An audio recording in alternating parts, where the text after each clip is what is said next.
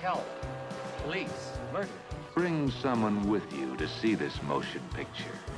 Free burial services to anyone who dies of fright.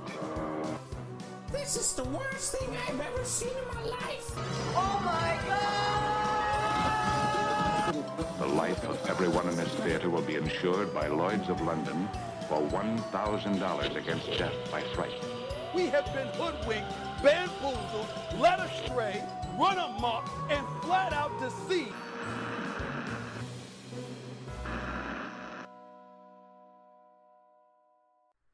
Welcome back, everyone, to a second episode of the Awful Films Podcast. I am your host, Jenna, along with... Hello, everybody. I am Boomer. How y'all doing today? We have a doozy of a film going on at the moment. It is, let me tell you, beautifully horrible. Oh, God, yeah. Now, this one in particular is, well, it's got two different release dates, so take your pick, I guess. It's done in the 70s, and it's a mashup of two different films. Yeah, okay, so this one in particular, okay, so originally it was released in 1950, oh, well, I say released, it was made in 1958, and then re-released again in 1975, so about a 20-year gap, give or take-ish. Hecka weird production history, to be sure. So what was the name of this one again? The Curse of Bigfoot. Ah, yes, of course. Yes, no, The Curse of Bigfoot, otherwise known as its original title, Teenagers Battle the Thing. John Carpenter would not approve. No, he really would not of this one. This one was... I've seen some bad Bigfoot movies in my day, but I think this one so far takes the cake. That's saying something, because Monstrosity was something else too, or Monstrous, or whatever the heck that other one was. Yeah, God, that was. Did not exactly raise the bar very high to begin with, but boy, did this one lower expectations quick. This one took Monstrous and made it look like a good movie. Yeah, that's. Oh God. Yeah. No. You're right, because at least Monstrous didn't give us a 10-minute real-time walking scene of going up and then downhill. Oh, but that scene that was needed for this movie. You know, it just added that whole new level of boring. No. Hey, you even said yourself that it was a struggle to watch this movie, so... It was. No, it legit was. Like, I, at one point in time, I had to distract myself just to keep myself entertained, and that's bad.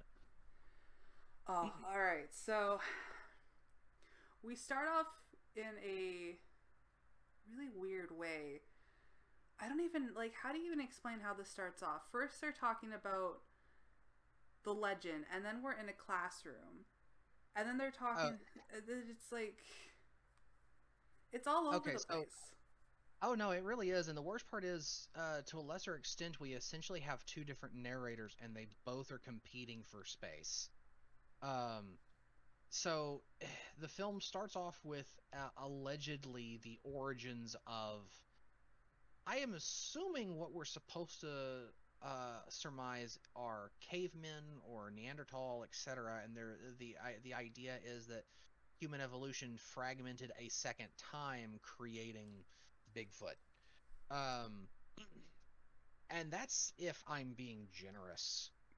I don't even think I need to be that, but that's essentially what the film is claiming happened. We do get to see Bigfoot in a t-shirt.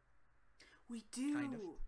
Yes, that was a great find. So they have a shot of Bigfoot walking, like it's just from like his legs within the first 5 minutes of the film. Yeah, it's his legs down, and you can tell just from that shot that the person who is playing Bigfoot is wearing just a t-shirt.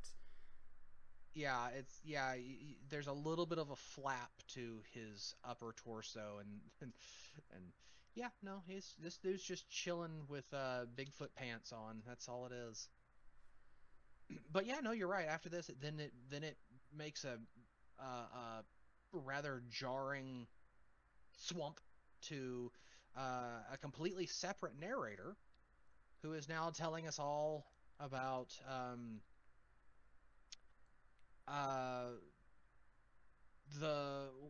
where monsters come from, which that's I don't know why you discuss that in a history class, but sure, fine, whatever.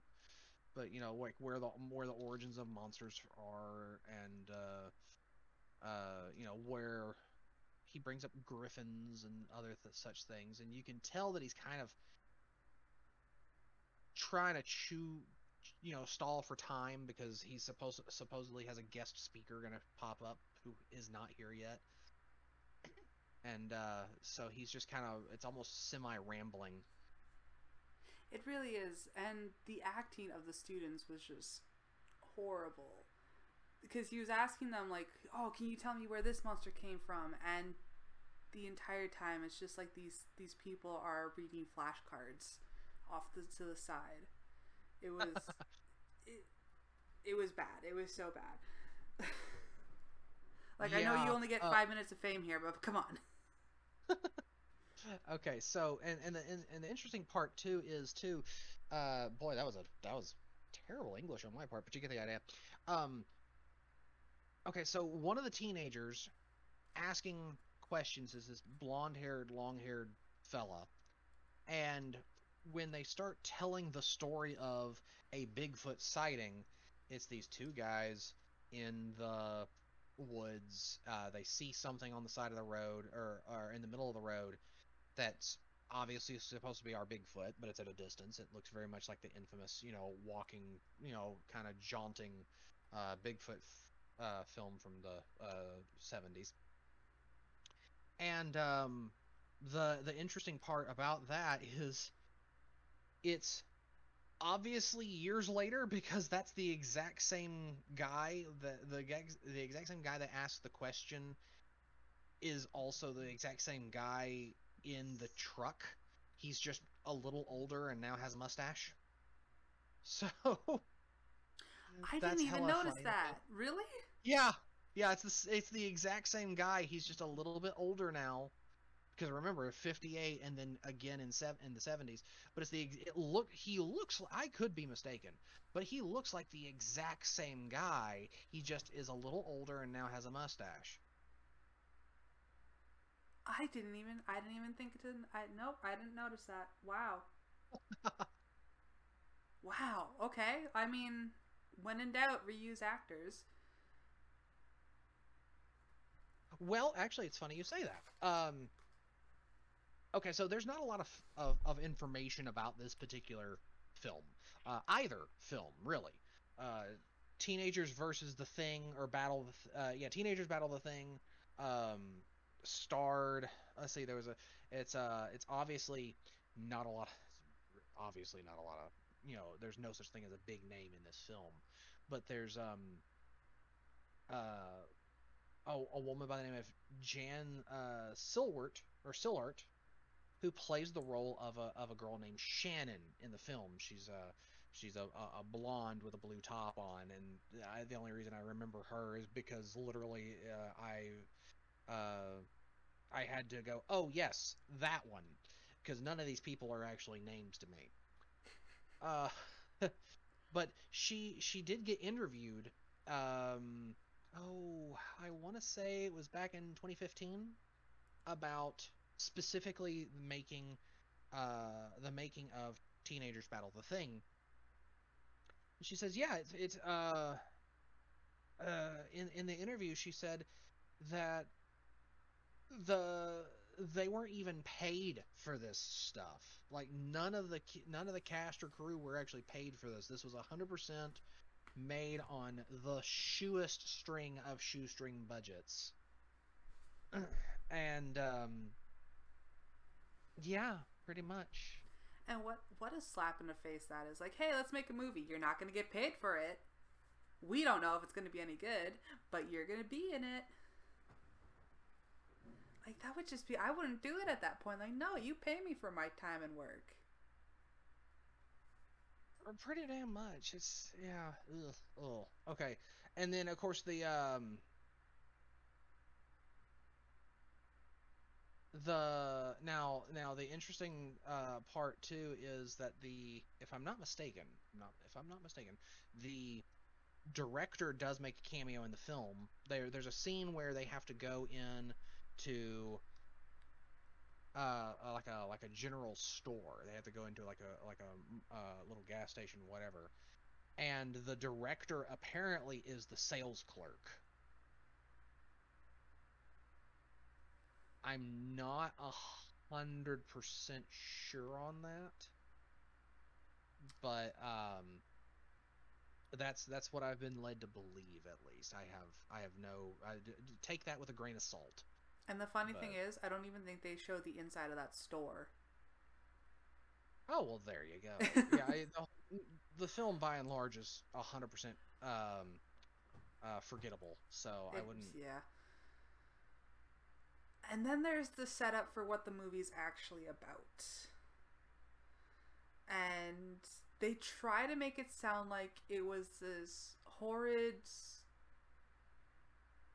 memory for all the people involved, to the point where apparently 3 of the characters spent the rest of their lives in an asylum because of it.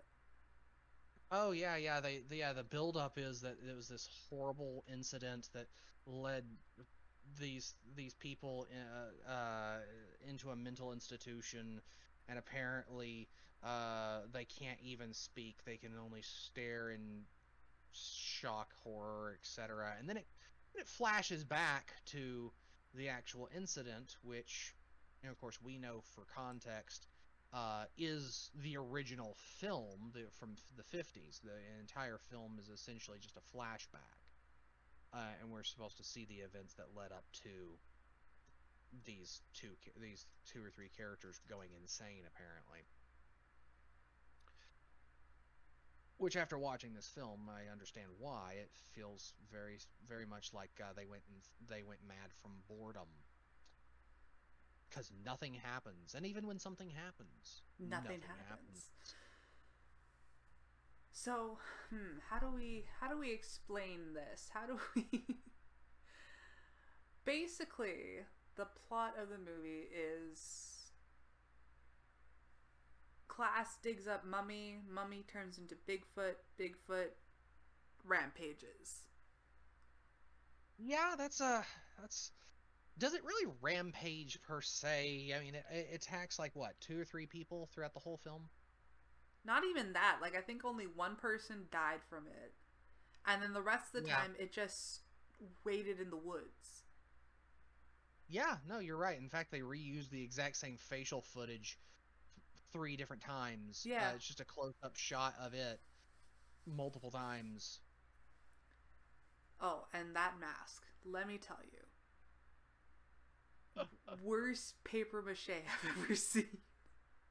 Which, it was confirmed that the mask was genuinely paper mache. If I had the chance to, I would want to ask, how many times did that thing break on set that they had to redo it? Because paper mache is not that strong. No, it's not that strong, but that might also be why they had to reuse the exact same face shot over and over again. I don't think it lasted. Yeah, good point. Now, for context, for those of you who have not seen the film, the creature has one big old bug eye and then a normal size eye, but the thing is, there's obviously a hole punched in one of the eyes so that the actor can see through it, along with another hole just below and another hole just above, and so the creature does a lot of, like, jerky head shake motions. So I'm just imagining the actor himself having to basically twist his head through these 3 little peepholes just to make sure he can actually see what's going on. Not that he would want to see what's going on, because honestly, at this point in the movie, I didn't want to see what was going on either. You asked me to pick you out a bad one. I think I mission complete there. You did?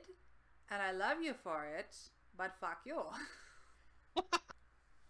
Well, I know how she really feels, folks. But Yeah, okay, so then, let's see. Yeah, about... Okay, so the film in general, the film is about 80 minutes. It's pushing 90 minutes. It's pushing a full 90-minute length film. 60 of that is the original 58 film. So they only added about 30, 20 to 30 minutes worth of stuff. And that's all. The rest of it is just, supplant and go. Interestingly enough, for the 50s, specifically, again, 58, the film is in color. However, most quote-unquote bootlegs of Teenagers Battle the Thing have it in glorious black and white, which kind of helps for the monster a little bit, because then you don't get to see the horrible paint job on the creature. It looks like somebody just took Bigfoot's head and then mashed it into a barrel of raspberries or strawberries or something, and then pulled him out and said, "Okay," and that's the makeup effect, because it's just horribly.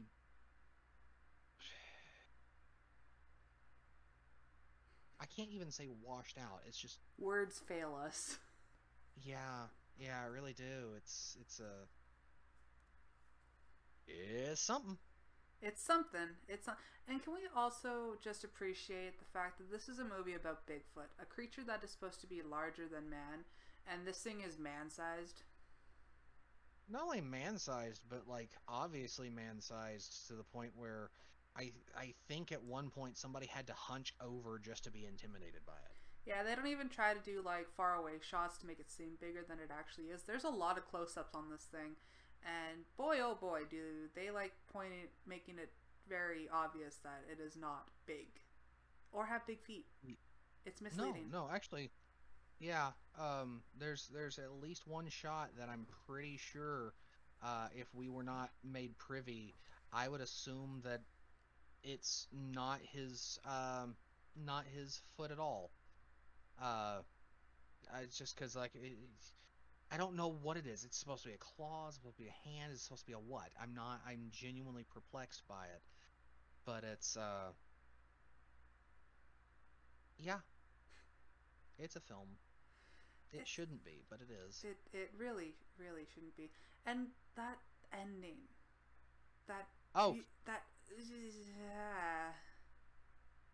Yeah, okay, so the grand climax, they decide that they're gonna lure the creature in with raw meat, because it's obviously carnivore, and it's going to be thirsting for food.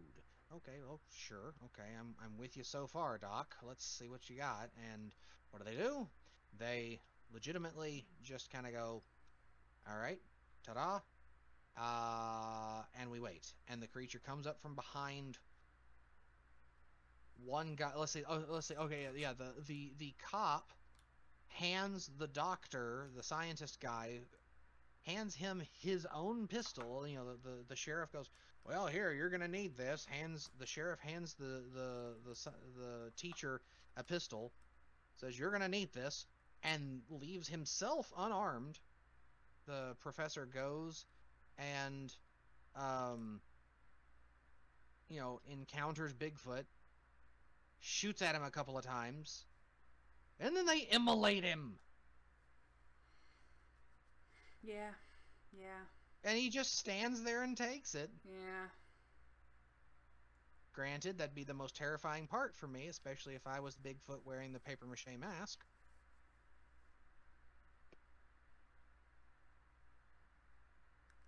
And can we just, hats off to the sheriff for going along with this plan? Yeah, not even question. The sheriff just kind of goes, well, I've seen an awful lot of weird stuff in my day, but I gotta say, this is the weirdest of tales. I'm with you so far. To which all I have to go is, what has been going on in this small town that you believe this? What is the source of your blind faith in this? Most movies that have a lick of sense of what's going on will have authoritarian figures say, no, I don't fucking believe you. This is made up bullshit. I have to go do my actual job. And it's not until much later that they have proof of it that show, oh, hey, you were actually right. I know it's a trope, but it's a trope that works. If you just have the cop go along with it, that takes the fun out of it. Because now the main character isn't questioning their sanity. Yeah, it's largely... It's just a thing. Like, any sense of tension that the film tries to build up, it quickly shoots itself in the foot. It does. I think, you know, it really... Outside of one attack that happens, the film does not know what suspense is, and even that, then I am being extremely generous with that descriptor. Like, it tries to build, like at the beginning, as we said, it tries to build it up where it says that, you know, some of these high schoolers end up going into an institution because it was so traumatic.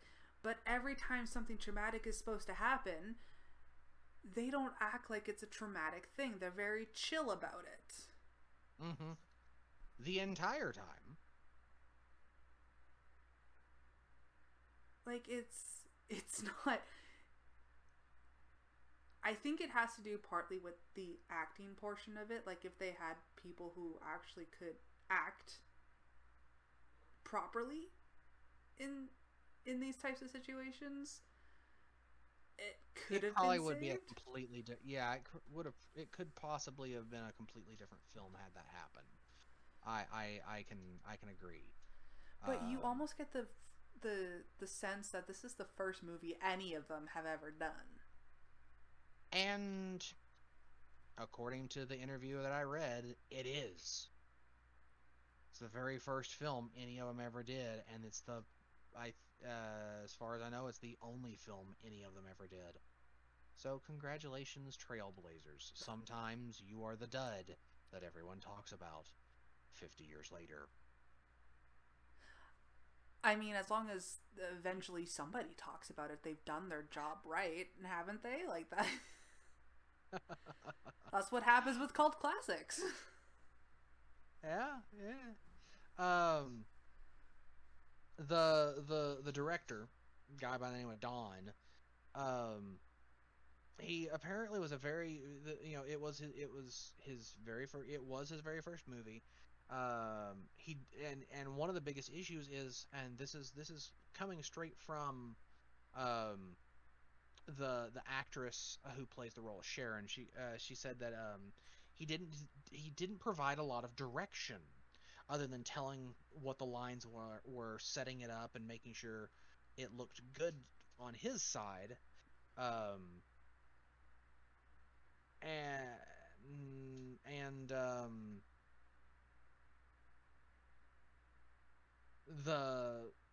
She said the most high emotion scene was running through the orange grove, screaming, and ultimately they cut that scene.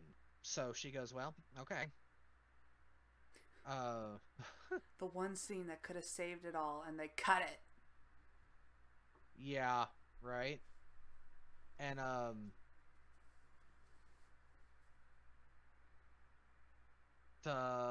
let's see. There was, there's actually another... Okay, so the brother of the guy who directed this actually directed a couple of other films as well.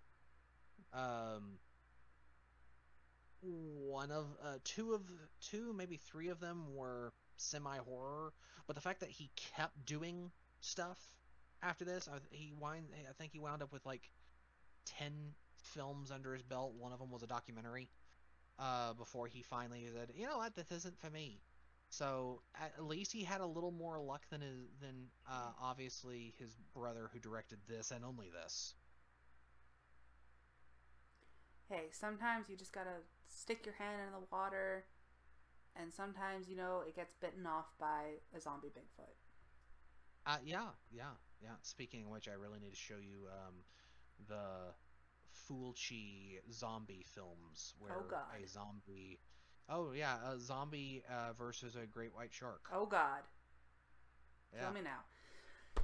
Yeah. Well, on the upside, it's got a better budget than this film. So, that being said, though, Zombie Bigfoot is not technically correct for this film because, bullshit scientific explanation later, apparently, the Bigfoot never died. It was just sleeping. Yeah, apparently it was in some sort of stasis thingamabob. Because of whatever herbs and wood they were lit on fire when they put it in there. Yeah, basically pressurized it while it was, and so whenever it mummified, it was still alive, even though typically you mummify things that are dead, not alive. At least that's been my experience with mummies, Brendan Fraser and all that. Also, to mummify something, you have to prepare it a lot, don't you?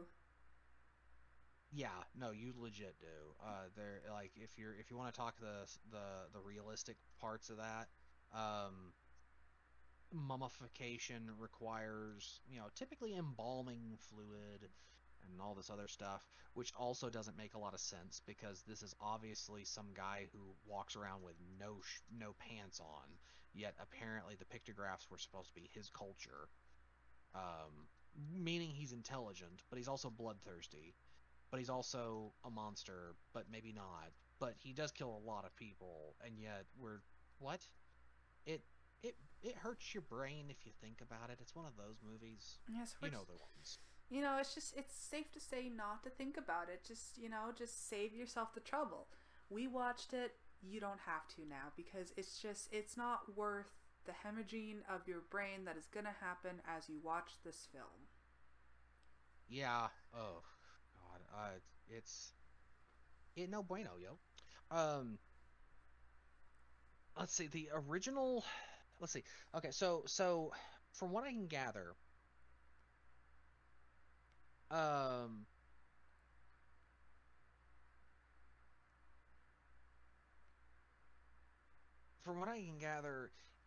it was only debuted once in a place called Upland, California, specifically at a place called Grove Theater. Back in 1958, it did one showing, and then under the name Ivanpah, which is the name of the town that this all takes place in, and then was released again as Teenagers Battle the Thing in an attempt to get people to buy it for a TV film.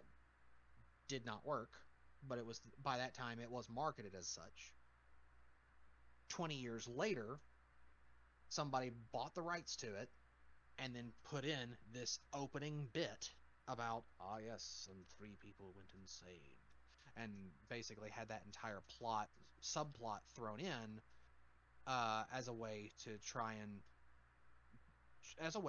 market this horrendous atrocity to cinema, and that's how they ultimately were able to successfully sell this, is using that. How anyone could successfully sell this, though, is beyond me. Oh. I would think that at the time the critics would be like, hard stop. Well, apparently it got enough traction because, like I said, it was a made-for-TV film. It popped up a couple of dozen times throughout its throughout the 70s and early 80s, and then just disappeared until the I want to say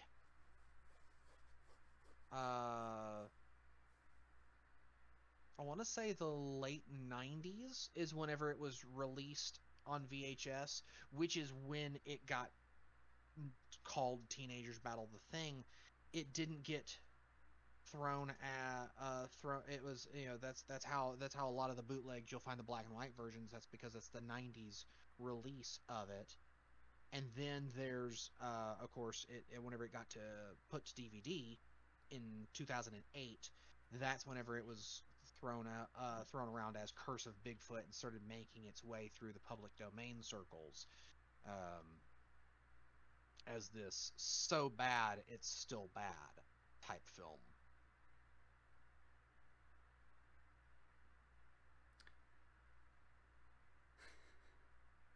So I think, finishing thoughts here, since we're pushing 30 minutes.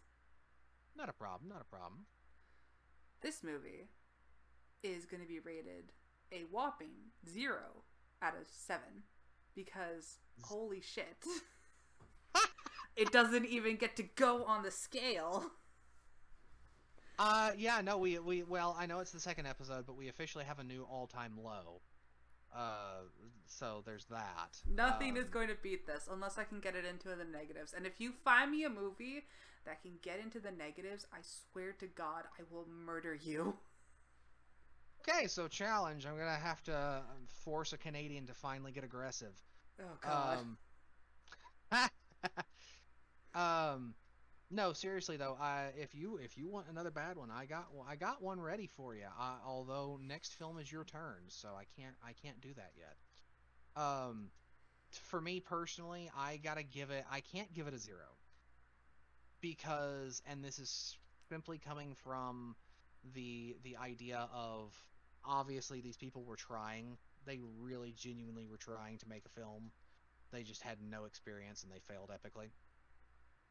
I have to give him a little bit of credit. I'll throw it at a 2. I'll give it a 2. Really?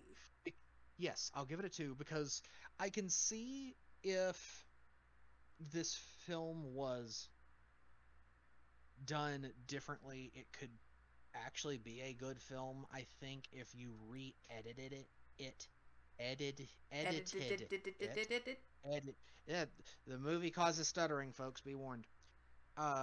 If you re-edited it and threw in some additional footage, like if the 70s guys had really gone in and just, you know, no holds bars, let's go full force on this and really amped up the additional footage route, I could see where you'd actually have a good bit of a picture here, especially if they had decided to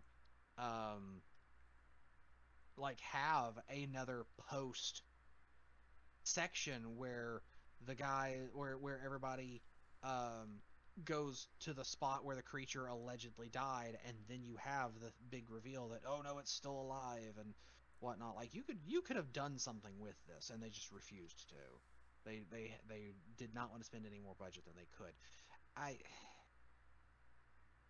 As sad as it is to say, and as boring as it was, I have seen worse.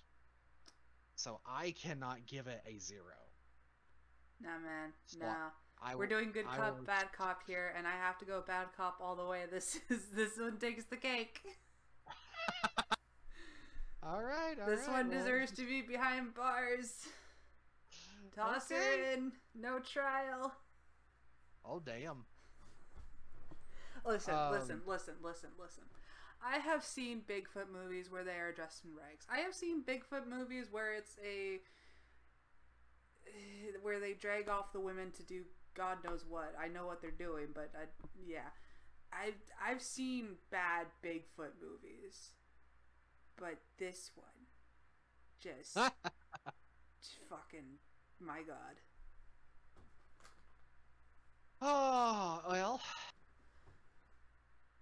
Remind me to never show you the Planet of the Eight bootlegs. Those are even worse. No. They did not. Yeah. There's about 9, if you include the porn parodies, there's about 9 Planet of the Eight. And why would you not include the porn parodies? I'm just saying they exist, and the funny part is... half the time they're just people, you know, running around on all fours like a gorilla with just an ape mask on, and their so-called gorilla suit is just them dressed in green clothes.